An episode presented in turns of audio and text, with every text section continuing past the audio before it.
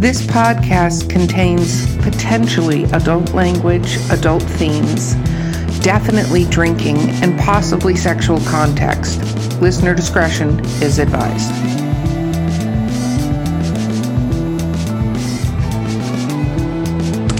Welcome to Drinking with Authors, the podcast, and also live YouTube streaming video show.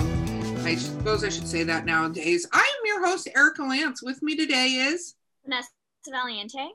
Oh, we can pause for a second. Okay, and our guest today, and I'm going to uh, Dalrymple. Yes. Yes. Wendy Dalrymple. Yes, very good. Full mark. I love the name. I have Thank this you. thing with names, and it's terrible. I've done HR for 25 years. And like, there's a girl that works for me. I love her. Her name is Susan.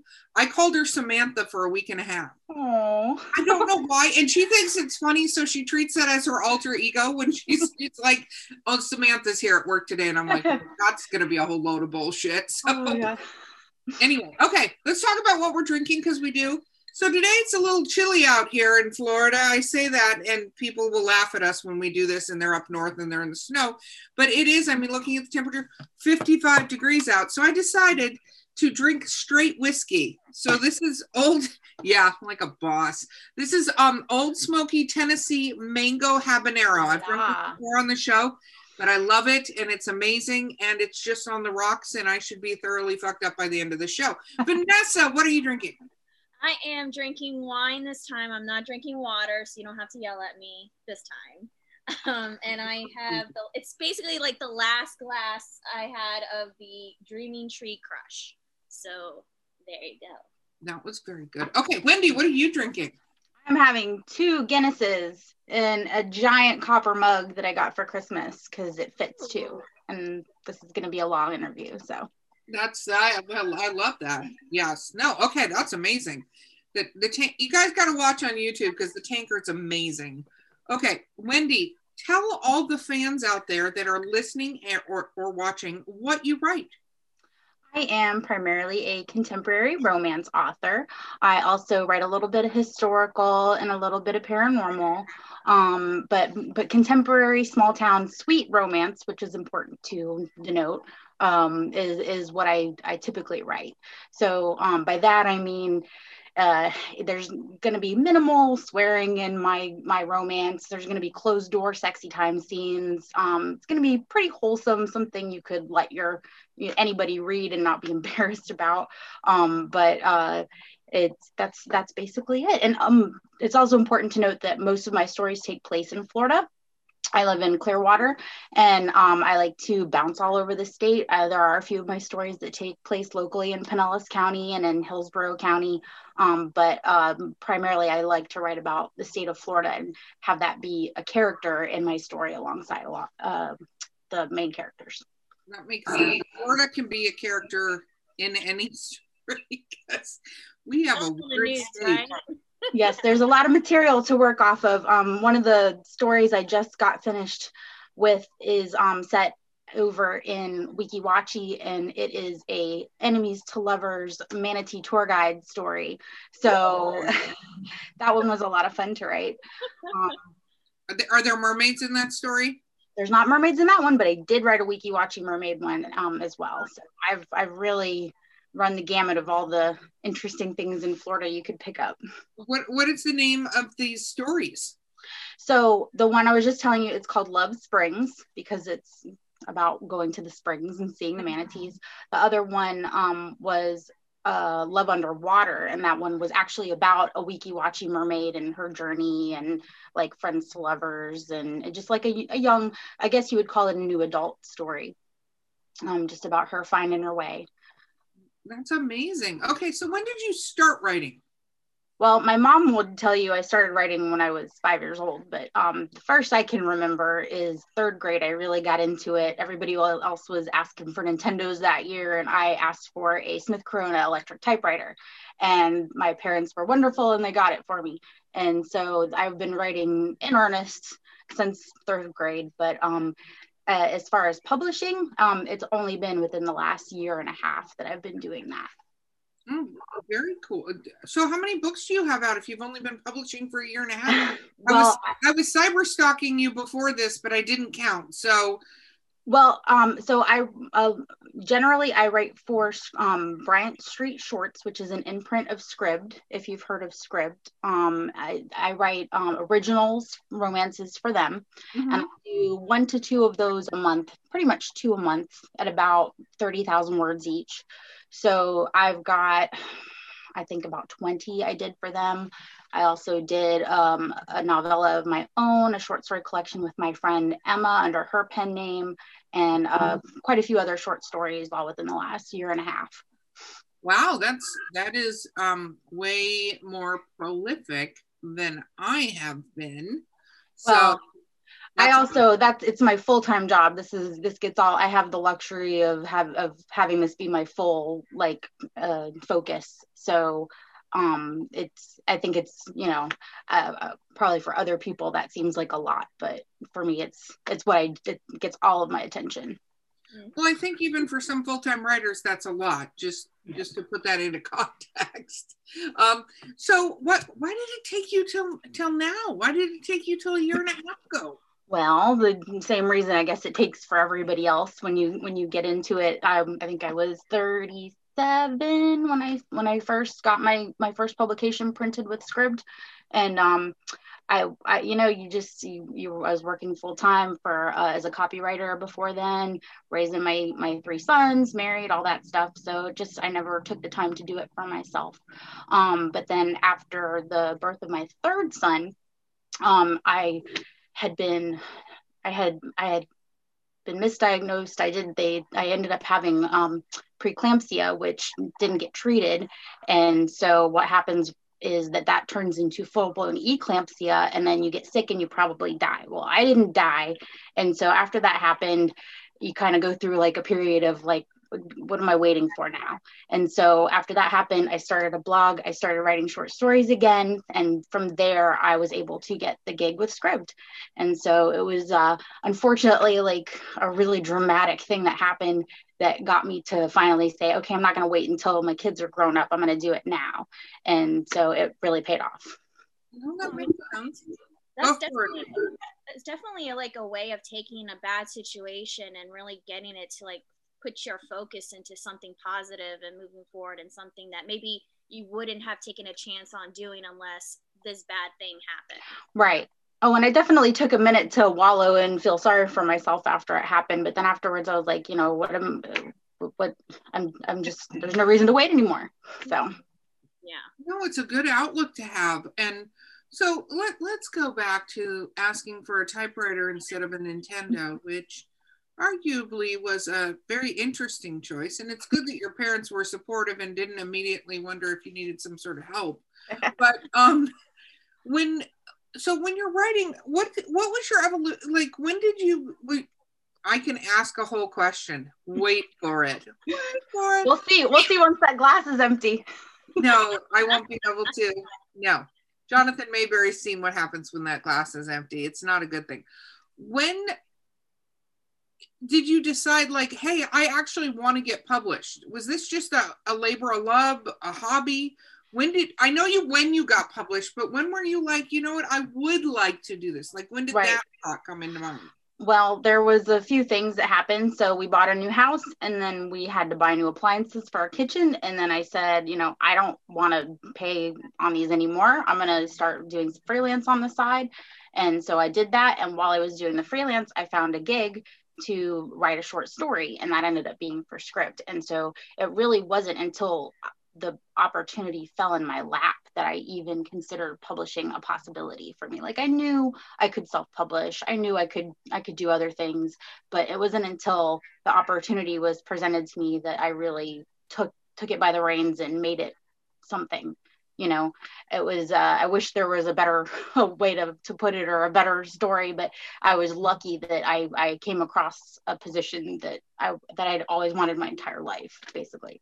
Now like a bunch of stories like you, you said you've always written yourself and you've clearly edited for other people, but did you just write for fun and have like a backlog of stories on your computer or? Yeah, like yeah, I did absolutely. I had stuff that I'd been working on for years, and then um, I I finally put it into what it was was a blog of my short stories, and that eventually became Florida Gothic, which I have out now in a short story collection on Amazon. Um, and those are actually um, horror stories, which is what I initially thought that I wanted to do, which is also where the paranormal comes in. And um, and I'm finding that I really am enjoying writing romance, especially in our current climate, being stuck at home and just like the the, the escapism that comes from it, the feel goods that come from it.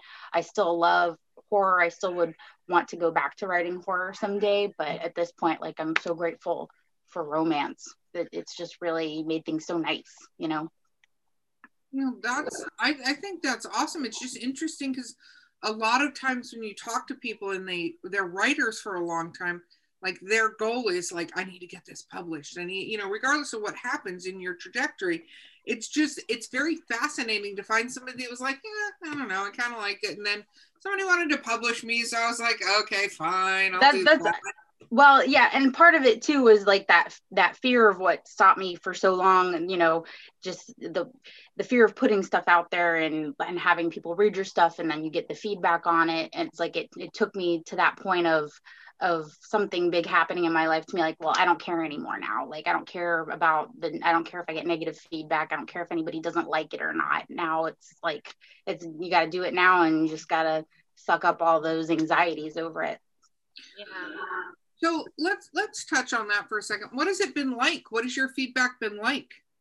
Um, well, you know how it is when you get those bad negative reviews, they like glare and stare out at you, but like in reality, they're it's it's it's much less than the the positive feedback I'm getting. And it and it, when you do get the fo- positive feedback and it's not from your mother or from your best friend or a former coworker, it's it's something really amazing. And so I mean, people see it's it's as long as people know what they're getting, like I do have one story that has a cover and it's a pretty sexy looking cover, but my story is it's toned down. It's not like it's it's the sweet romance, like I've said. So the, the covers, I as we, I saw you talk about in another podcast, are very important and setting expectation for the reader. So I think as long as the readers know that my story is going to be short and it's going to be sweet, that they're not going to be disappointed. Hopefully.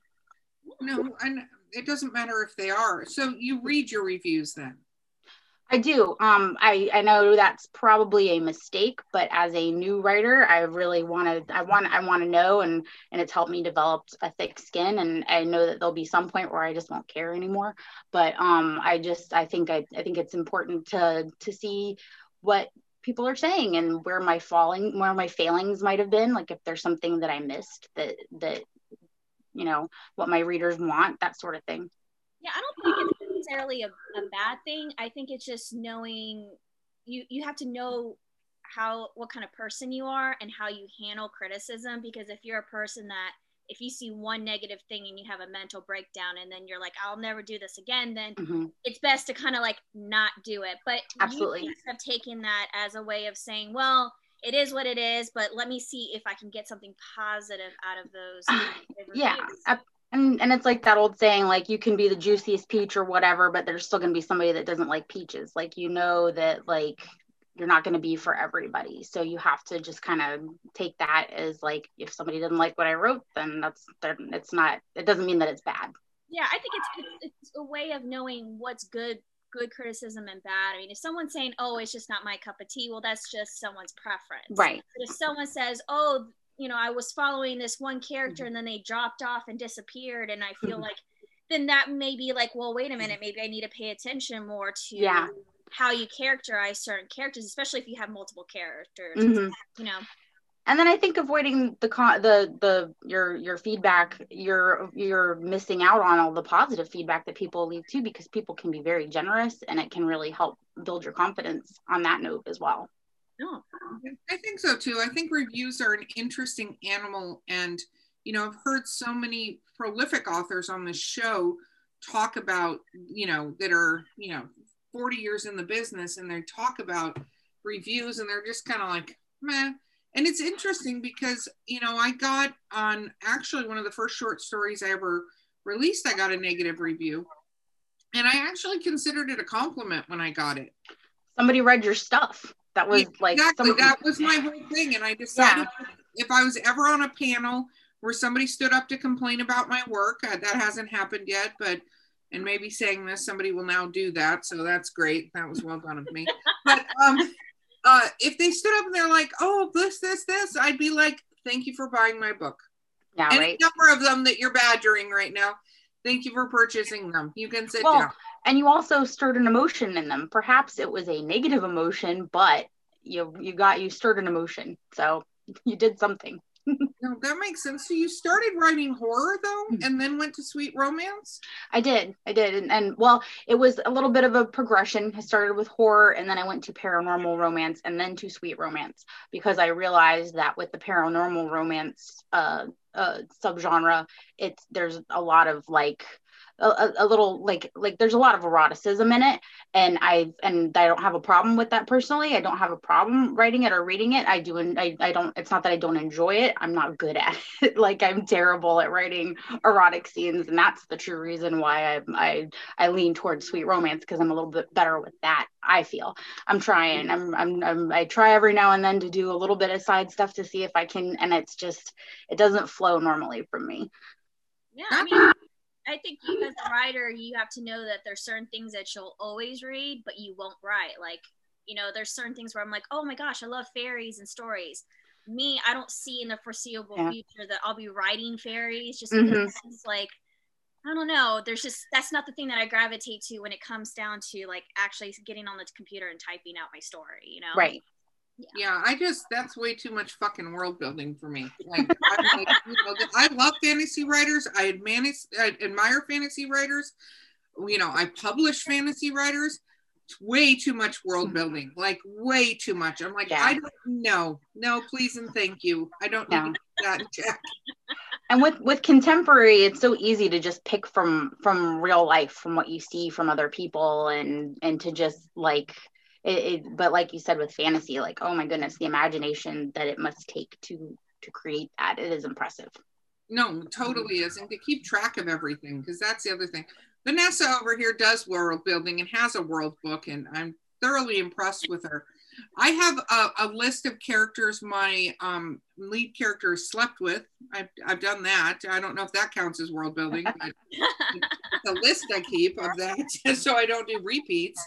Actually I like I like uh uh building things from the ground up because it requires me to research which I, I enjoy research like you know searching religions and you know uh different landscapings and stuff like that. But it sometimes even as a thing even though it's my thing and I love writing fantasy it does have its moments where it does get daunting because it the world is its own character and you can't lax on it just you know you know, and just, you know, throw it just anything in there. It has to even make sense, even though if it's fantasy and magic based or anything like that. Mhm. So let's talk a little bit about your process, your writing process. Well, I know that there's there's people that are pantsers and there's people that are plotters, and I am a big time plotter. I am a planner in like almost every aspect of my life, so it makes sense that I'm also a planner in writing. Um, I I'll get an idea for a story. Now with romance, it's a little easier to organize your thoughts because romance is very you got to hit your beats. There's there's tropes that you have to follow. Um, romance readers have, have an expectation of of getting X Y Z and so in a in that way it's easy to plot for me because i know that i have to do this this and this um, but yeah so i will I'll, I'll know I need to write a 30 or 35,000 word novella in two to three weeks. I'll mark it out. I got to do two to 3,000 words a day. I'll, I'll plot out my chapters, usually about 15 chapters ish. And um, I'll just try to get it done. And hopefully I'm not working on the weekends. Do you do now when you say you plot, uh, are you writing like maybe a paragraph summary? Are you doing bullet points? Are you doing a timeline? Like how detailed in your outline do you go? usually about one to two sentences it'll be like um it's it's really uh it's it's formulaic and i know that there's a lot of like people that don't like that they think it's it's too rigid but so um, for me i also i write third third person omn, omnipresent omnipresent omnipresent i've only had a half a beer um so I write third person, and so I'll start with the, my first chapter will be to introduce the heroine. The second chapter will be to introduce the hero, and then from then on, I kind of flip flop, and they each get a chapter um, from their point of view um, as the story progresses. And um, and so I, a lot of times, uh, 75 to 80% of what I plan will end up in the story. And then things will pop up as they do as you're writing, like, oh, maybe he gets a motorcycle instead, you know, like maybe we'll we'll add that little flair in there. Um, so uh, but yeah, it's usually all in my head before I even get it down from beginning to end. That's very cool. What how much research do you do? So if he suddenly gets a motorcycle, what kind of research are you doing? Um, I Google a motorcycle that looks good and then i use that because we're talking we're talking novella so i my main focus is on the relationship between the two people that's where most of my words are going to go in and those sorts of things i don't put a whole lot of detail into i'm not going to have him replacing any parts on it that i have to research and figure out like how that actually works so that somebody won't be like they don't have that kind of lug nut you know so um since i am working on such a short word count I really focus so much on just the, the two characters and them falling in love. Um, but again, and my having them set in Florida, I'll have them go to places that I have already gone, like St. Augustine, or to my hometown in Fort Myers, um, to uh, uh, Sarasota, like places that I've actually physically been, so that I can know what roads are there. I can know what the what the um, what the landscape looks like, that sort of thing. No, that, that makes sense. I was going to ask, have you um published an actual novel yet, like full length? The the longest I've done is a forty thousand word Christmas uh, story called Miss Claus and the Millionaire, and it's set in St. Petersburg. But forty thousand is the longest that I've done. I'm like most of my stuff is very short form do you intend on finishing any novels or do you like the short form? I love the short form. I, I actually like i started out writing short stories so i love short form but i would have eventually like to do a longer form story and have that traditionally published like who wouldn't right? So i am currently working on a um, full length and it is an enemies to lovers story and it's set in a hurricane and so that's my goal is by the end of the summer to have that done on top of all my other million projects Nice. Oh wow, that's very cool. Are you doing it as a series intended or just one one you book? know, it's gonna be a standalone, but with characters sprinkled in so that if whomever should pick it up is is interested in a series, I can just pull from one of those characters and then make the next story in the series about that character. I feel mm-hmm. like um for me personally having the same um, hero and heroine or heroine and heroine or hero and hero in a series of one, two, three is very difficult um, for, for my type of sweet romance writing because like you would have to go to book two and they would have to have a breakup or something awful would have to happen for them to get together again. So I, I like the idea of, of serial stories that focus on like jumping from one sibling to the next in a family, that sort of thing, you know. I think a lot of people do that. When I say series, I mean sort of around the same, in a way, world. Like you could do them set in mm-hmm. St. Augustine. It's around oh, St. Right. Augustine and around that world of St. Augustine, but it's different characters. I agree with you, especially when it comes to um, romance kind of type stories, even more so than erotica stories. Like there's only so many ways the characters are going to, you know, end up together. But there's or, so many different places they could do it in.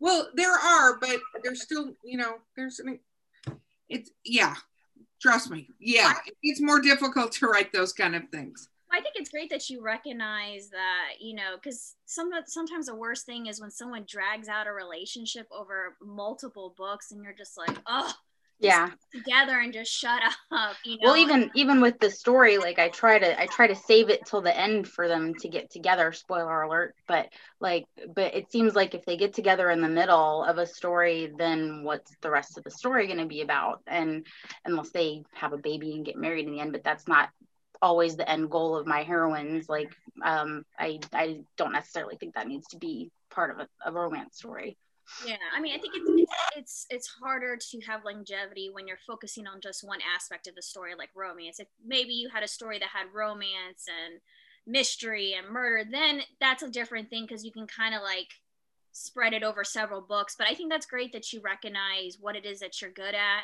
what you have, and you work within that framework. So yeah, yeah. Thank you. Yeah. No, it's awesome. Okay, we actually have to take a quick break. We're going to be back in just a minute with Wendy. This is the voice of Drinking with Authors. You are at our commercial break, and our commercial is Hey, do you want to be a guest on our show? Or do you have a question for one of the guests on our show? Or do you have a brilliant drink recipe that we've never heard of? That would have to stump us. But you could reach us at drinkingwithauthors at gmail.com or on Twitter, Instagram, or Facebook. You can direct message or even just leave a comment on one of our posts. We would absolutely love to hear from you. And we're back. Okay, so I, I want to ask a question. You keep talking about traditional publishing, and you did mention self publishing, but then when you talked about your book, I'm paying attention, by the way, you're going to be impressed. Um, that you you are looking for somebody to publish it how come you don't want to go the self-publishing route It's really I'm I'm already doing that with um, one of my novellas that I have, with an anthology that I have with a friend, and a couple of my short novelettes. And it's it's hard. It is a heck of a grind, and um, it's I and I really have a lot of respect for people that do it and are able to be profitable with it. I don't know that I'll ever get to that point. Um, and so I feel like having a smaller independent publisher would be helpful for me um, as a new author starting out trying to get my name out there somebody to help guide me with publishing because like when i was a little girl with my typewriter i thought that i was just going to get to write my stories and send them out and then people would pay me the money um, but that's not the case now. When you're a a self-published author you are also your own book cover designer. Sometimes you're your own editor. Sometimes you're you know you're always your own publicist. There's so much it's not just writing the stories. And so um, i feel like getting a, a smaller publisher maybe someday a bigger publisher behind me to help me um, would would be a would be a good thing. And i know a lot of independent authors don't feel that way but um, I, it's a route that i would like to try before i i I write it off. Haha, write it off. Yeah, that's awesome. I don't think it's necessarily a bad. It's just interesting, and you know, of course, part of the reason we have this podcast is to talk about different views and ways to look at things and stuff like that. Because I think I agree with you. Never be your own editor. By the way, out there, I'm going to just stress this again. Like that is never a good plan. Even my editors that work at Four Horsemen, who are brilliant, one of them's on the show right now, cannot be her own editor. She just no, you can't. Our editors are kind of actually infamous for doing some of the stuff that drives them completely nuts. As You're um, Absolutely editors. blind to your own errors. Everybody is. oh yeah, except for me, I don't have any errors and I'm brilliant. So that, Um, let me let me bust out my receipts, Erica. Whatever, whatever, Vanessa. Brilliant. I'm actually brilliant because I don't care and I just give it to the editor and I'm like, tell me something that I'm repeating over and over again and I'll remember to do it. It's that sort of putting the post-its on your computer. Look for the word that, you know, just like you get these like this is what I'm doing. So you work with a smaller um, press. How did you come upon that opportunity? Um, yeah, so um, I was approached by um, Bryan Street Shorts, which is a imprint of Scribd. Um, they're I- if you're all if you're not familiar with Scribd, they're a little bit like um like like a like Kindle Unlimited, like Audible. They fo- they're really heavily focused with audiobooks um, as well. And so what they were aiming to do is create a bunch of their own original content. They wanted to be the Netflix of reading is the way it was um, present, presented to me and that's exactly what they are. It's a um, you know you pay a fee every month and then you get a, this big digital library of ebooks and audiobooks. Um, and since romance writers are so so voracious they weren't able to keep up with the the, the demand so um, for romance. So that's why they wanted to start building their own Scribd originals um, a library of romance. And so i was lucky enough to get in on the ground with that and um, now I'm I'm never leaving them because they're so good to me. Very cool. Do you have print books or just ebooks and audio? I do. Well, um, the deal with my um, contracts with Scribd right now is that they get a year of exclusivity with my ebooks, and they will they they cover all. I get paid by for them, and then they also take care of all the editing and the covers, and they create an audiobook out of it. And then after a year, I the the rights to the ebook are reverted to me, and then I'm able to sell them wide, like go wide with them. I can't obviously go on Kindle Unlimited with them because Scribd will have them as well but I'll be able to sell them on Amazon and on Google Play and Barnes and Noble and and so, so I just have to wait a year and then I get the rights reverted back to me and then I get to make them into paperback. So I think I have three from from Scribd that I already have in paperback that are available on Amazon. Nice. That's really awesome. That's a lot of fun. So let's talk about your writing pro- process. I know you have um, uh, little furry animals in your house and little mini me animals in your house. I you do. A combination of both. What is your writing process like? Well, I think everybody has had to shift the way they work, obviously, in our in our modern age. Um, with working from home, my husband works from home full time now as well.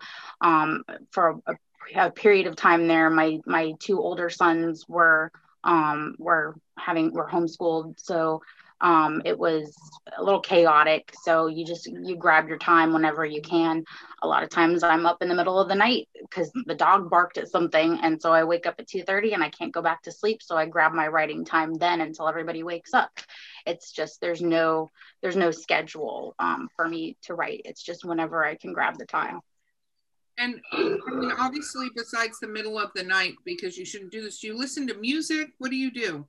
Um, sometimes I listen to like ambient um ambient noise like on YouTube they'll have channels and it'll be like a really pretty picture of like a fairy castle and like meadow sounds in the background like ASMR type stuff just whatever to block out all of the creepy house noises that might cap might get my attention. Um but yeah I usually do I'll listen to just something like in the background like water and tapping noises or whatever It's so I just listened to my faucet run in the background. Um, where do you get your? It, that would be hysterical. I really want an author to come on and be like, I just turn on my faucet and let it drip, and that is what I listen to. Um, it's very Faulkner, actually. Now that I think about it. Um, where do you get uh your you you know you talk about Florida, but do you people watch? What inspires you? What makes you go? I'm writing this down. Absolutely. So, um, the manatee story I was telling you about was inspired by a manatee trip that I took. I went swimming with manatees. Um, it terrified me. Uh, I know that sounds silly, but like they're so big, and I'm so afraid of of creatures in the water and they were totally fine. I was just a weirdo. Um, but while i was on the um, the trip the boat uh, the tour guide was like so enigmatic. He was just like such a character and he stuck out in my mind. And so he was a little bit of inspiration for for one of my characters.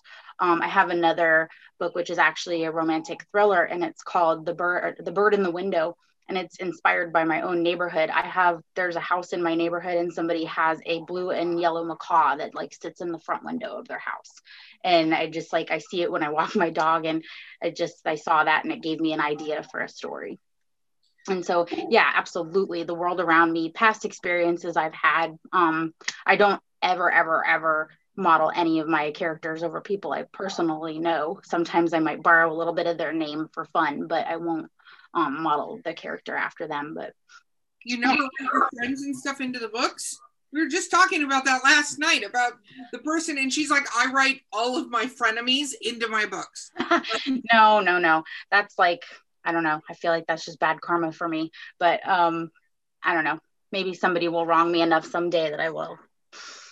I, what I'll do is I'll murder them, but I it's their name, but twisted in a way where it could it's it can't be full on karma on me. It was the way I justified in mind.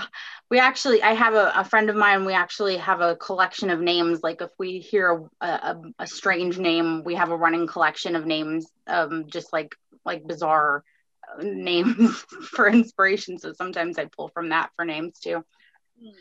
No, I think that's a brilliant idea. Okay, so you you were like, I'm gonna write full time. This is a fun story. I'm gonna write full time. I'm gonna do this.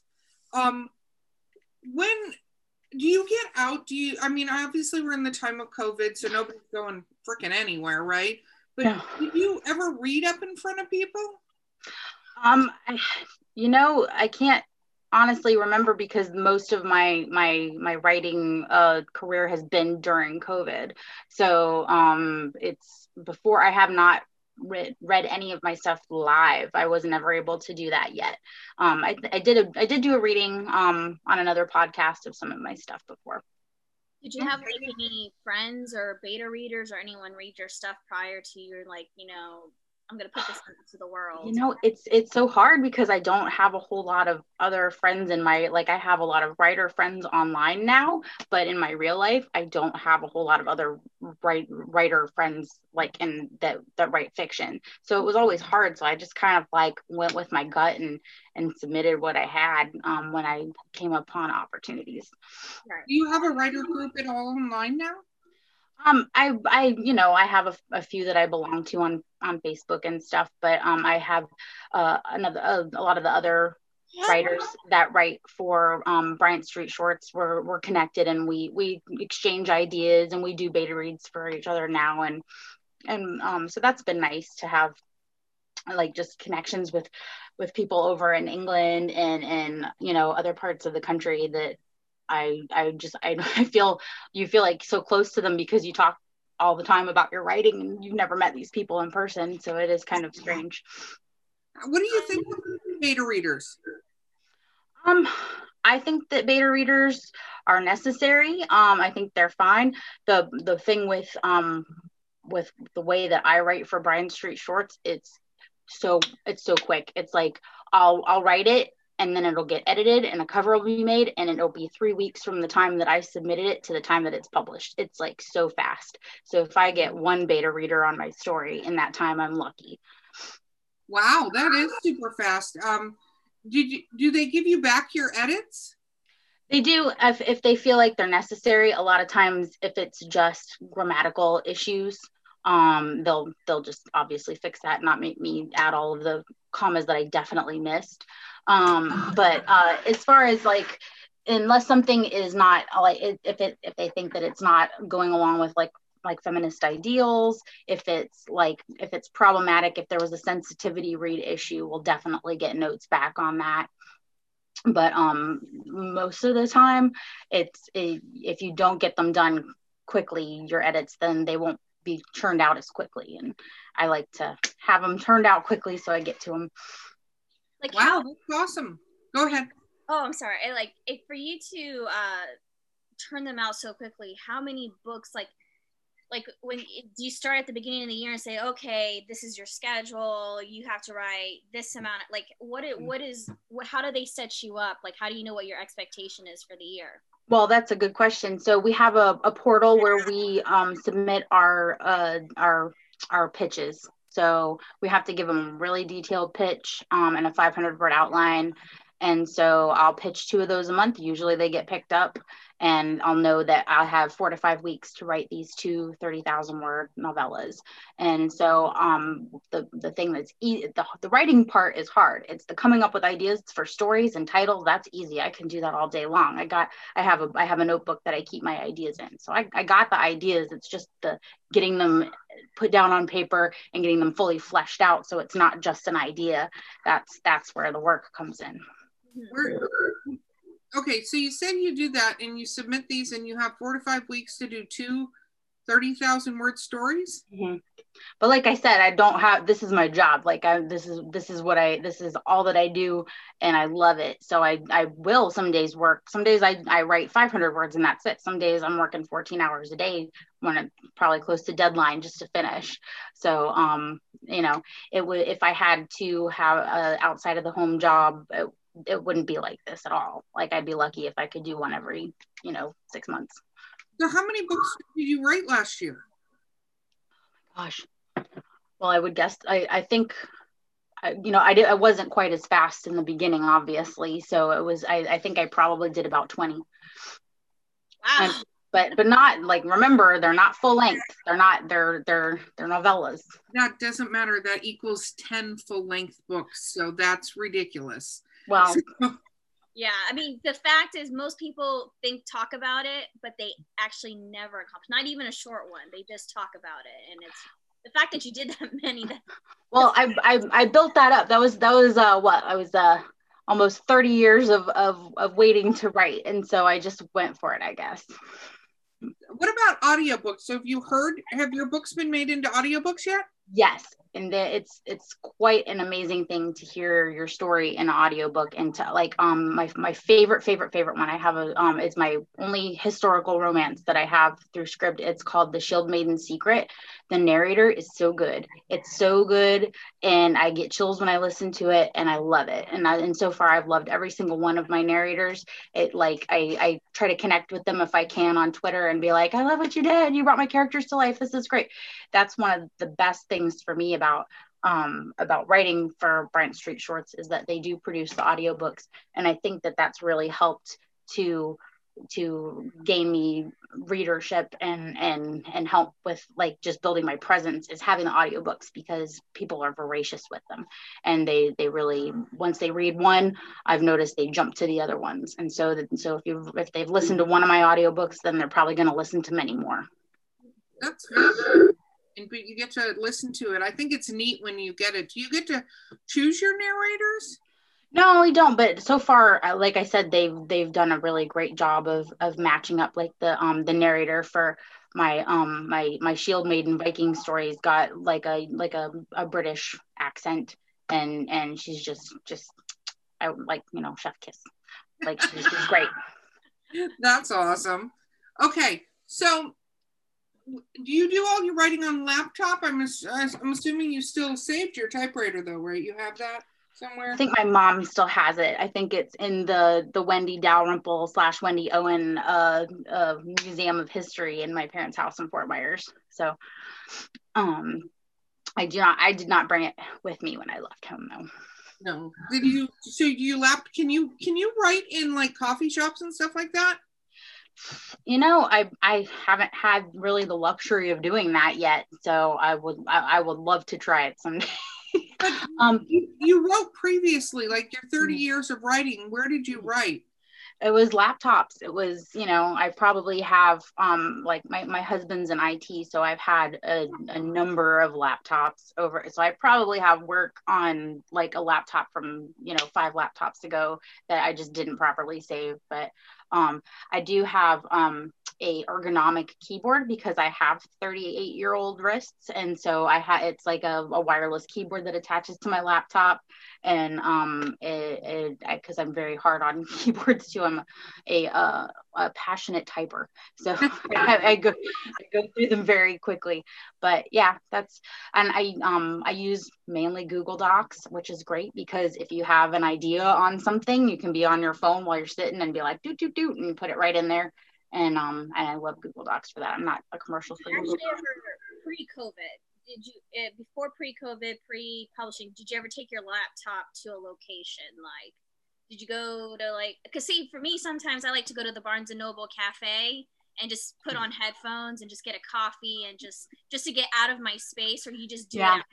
No, I've seen some writers where they will just get in their car and they'll drive to a park and they'll just sit and they'll do it in their car. And I think that's great. But like, I don't, like I said, for me, I like just the way that, that my family life has been. And, and it's just, I kind of have to grab my writing time when I can grab it. And so it's, if it's at two in the morning, I'm not really going to go anywhere. But after COVID, once all the kids are back in school, I think I will definitely try that because it sounds amazing.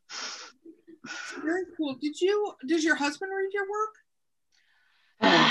so it's romance and he's an IT guy. He's not really a big reader. He listens to audiobooks and I he's listened to a few of my audiobooks, but he really like I I mean, I wouldn't expect him to. Um but it's it really is it's like um it's hard to it's hard to ask your friends and your family to read your stuff and if they do then I'm so grateful, but I don't expect it of anybody because it's kind of like it becomes a weird thing then. You are much nicer than the rest of us writers because I'm like, here, read this fucking book and then tell me what you think about it. Like that is me. I'm like, you will take this and you will tell me what you think. Here, I'm bringing you hard copies, so you have no excuse. I think too for me, it's like I assume that anybody in my personal life that I give it to, they're gonna be like, "This is great. You're a great writer," and they won't really give me honest feedback. And so I think that that's where, like you were saying, with beta readers, you give it to somebody that doesn't know you, they're gonna they're gonna tell you what they think, and then and that's that's useful information to me. So I know my mom thinks I'm great. like I, you know. Uh, what is it like having your mom read your romance stories? It is not as awkward as you would think. My mother has been a lifelong romance reader. She actually just within the last year left um, working for childcare full time to go work at a library. So she's she's the reason that I loved writing and reading in the first place. And she was always she always had a, a yellow legal notepad and was always writing her own romance stories back. And if if things were the way they are now, she probably would have self published back then. Um, and so so she's so she's fine with it. Like she it's it's not awkward um at all for me.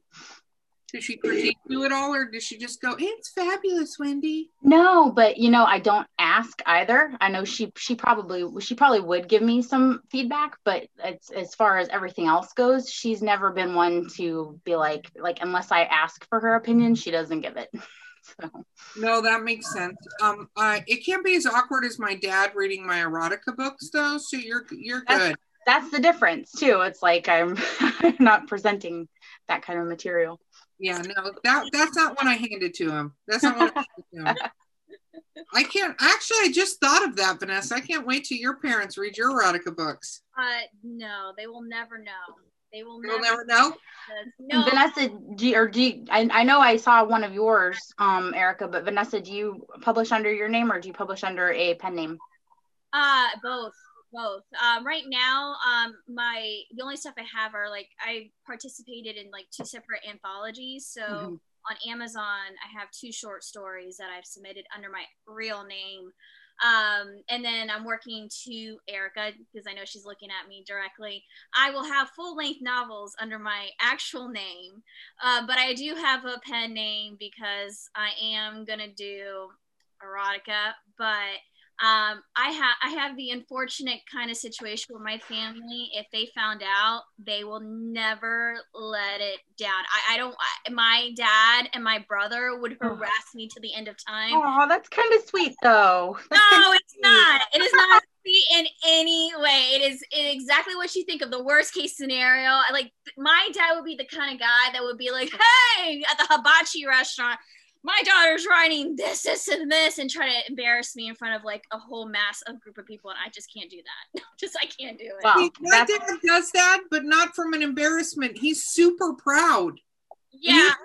my uh, this is my daughter. She's the one that wrote Whore Island. I told you about her, and I'm like, I would you not be proud of Whore Island? He, um, he was proud of me. Oh, I forgot. I also have my name included in this. I just had this nearby me. The uh, author's accountability planner. And i when i erica e- mailed it to me and i was like i went to my dad because you know my like i you know i always tell my family because they know how much writing's important to me. You know my normal regular day job has nothing to do with writing.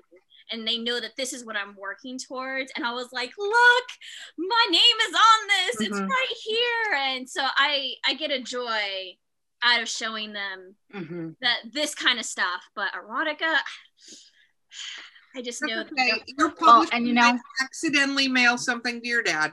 Accidentally. No, Erica, I will, I will come after you. will you take me back? Like But that is why pen names exist, right? So that you don't have to hold back on your writing.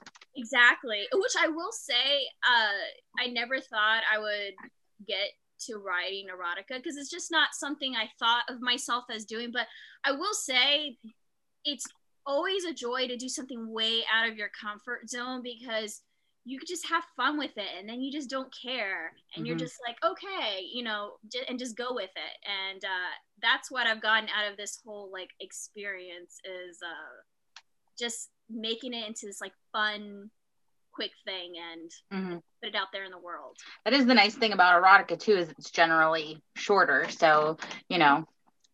Yeah. Oh.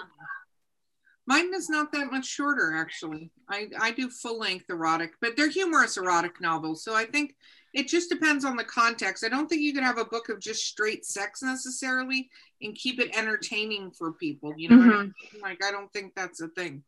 Let's yeah. talk a little bit about social media. What is your like? You have a newsletter. What's your what's your setup? I'm on all of it, whether I want, I, I didn't really want to be. Um, so pre-COVID, I had almost completely backed away from social media, pre, pre, uh, you know, self-publishing, pre, pre-Scribd, and it, I quickly found out that if I want to build my presence, then I got to be there and so i'm basically there to each each one's got its own different purpose. So with twitter i'm basically trying to connect with other writers and with people in the publishing industry and other editors. Um, with instagram i'm trying to connect with with book bloggers and with um, with readers. And um, i've recent and i have a facebook as well. I have my newsletter on my website Goodreads, which I, I have to keep up for myself so that I make sure it looks nice. Um, and then I have recently started TikTok, and I feel like such a grandma when I say that because everybody on there's like 14, but it's super fun and it's really a fast growing market. And it's going to be interesting to see how my how, how that will affect my readership, my sales, all that stuff by being on TikTok because I know that a lot of um, authors are getting on there and seeing good results. Well, I have to ask, what do you put on TikTok? Because I, I have seen authors use that. Mm-hmm. I, I, didn't think that as an author tool, but I've seen authors do like fun videos where mm-hmm. like what's what are writer's really thinking in their head? And yeah. fun little so, skit. what do you normally do? I don't do a whole lot of that. I've done i've done a couple of little skitty things but mostly i'll put my book trailers on there because i love to make book trailers on canva. Um, so i'll put my book trailers on there when i'm trying to promote a, a, a sale i'm doing or if i have a free book. Um, and then i'll also i'll make videos. I'll make like silly little youtube videos um, that are just like about romance readers or about romance in general. And so that's mainly what the kind of content i post up on there because i just i don't i mean eventually i might do like you can you can do like with facebook live you can do tiktok live and i might do a live reading on there or something but um, mm-hmm. there's a, so many things you could do with it um, and i'm just i'm just learning. Yeah no i haven't i haven't ventured into the tiktok realm other than to watch drag makeup videos well, there's definitely definitely a lot of good stuff on there. Definitely. I, I, think uh, I try, I had purposely did not download it on my phone because I was like, these are one of these things that's gonna go down like dark hole, and I can't mm-hmm. have anything distracting me from my writing. Oh, but definitely. I, I have been I have been a fan of when they do those videos with the song where they were like wiping the window and then their face changes. Yeah, Yeah, yeah, yeah or like those make me laugh. I, I, I really enjoy it. And I will admit there are quite a few like adults on there that make hilarious content. Yeah. Well, like- and then the way it is, it's it makes editing videos like so easy. You don't have to be, you know, like uh, technically savvy to make a really cool video, and it's just really intuitive um, program. Yeah. That is awesome. Okay, we are nearing the end of the podcast. The first thing I'd like to ask is what advice do you have since you waited 30 years, then went at this full speed ahead, like, mm-hmm. you know, like the road runner or something? um, what advice do you have for authors out there? Don't wait 30 years.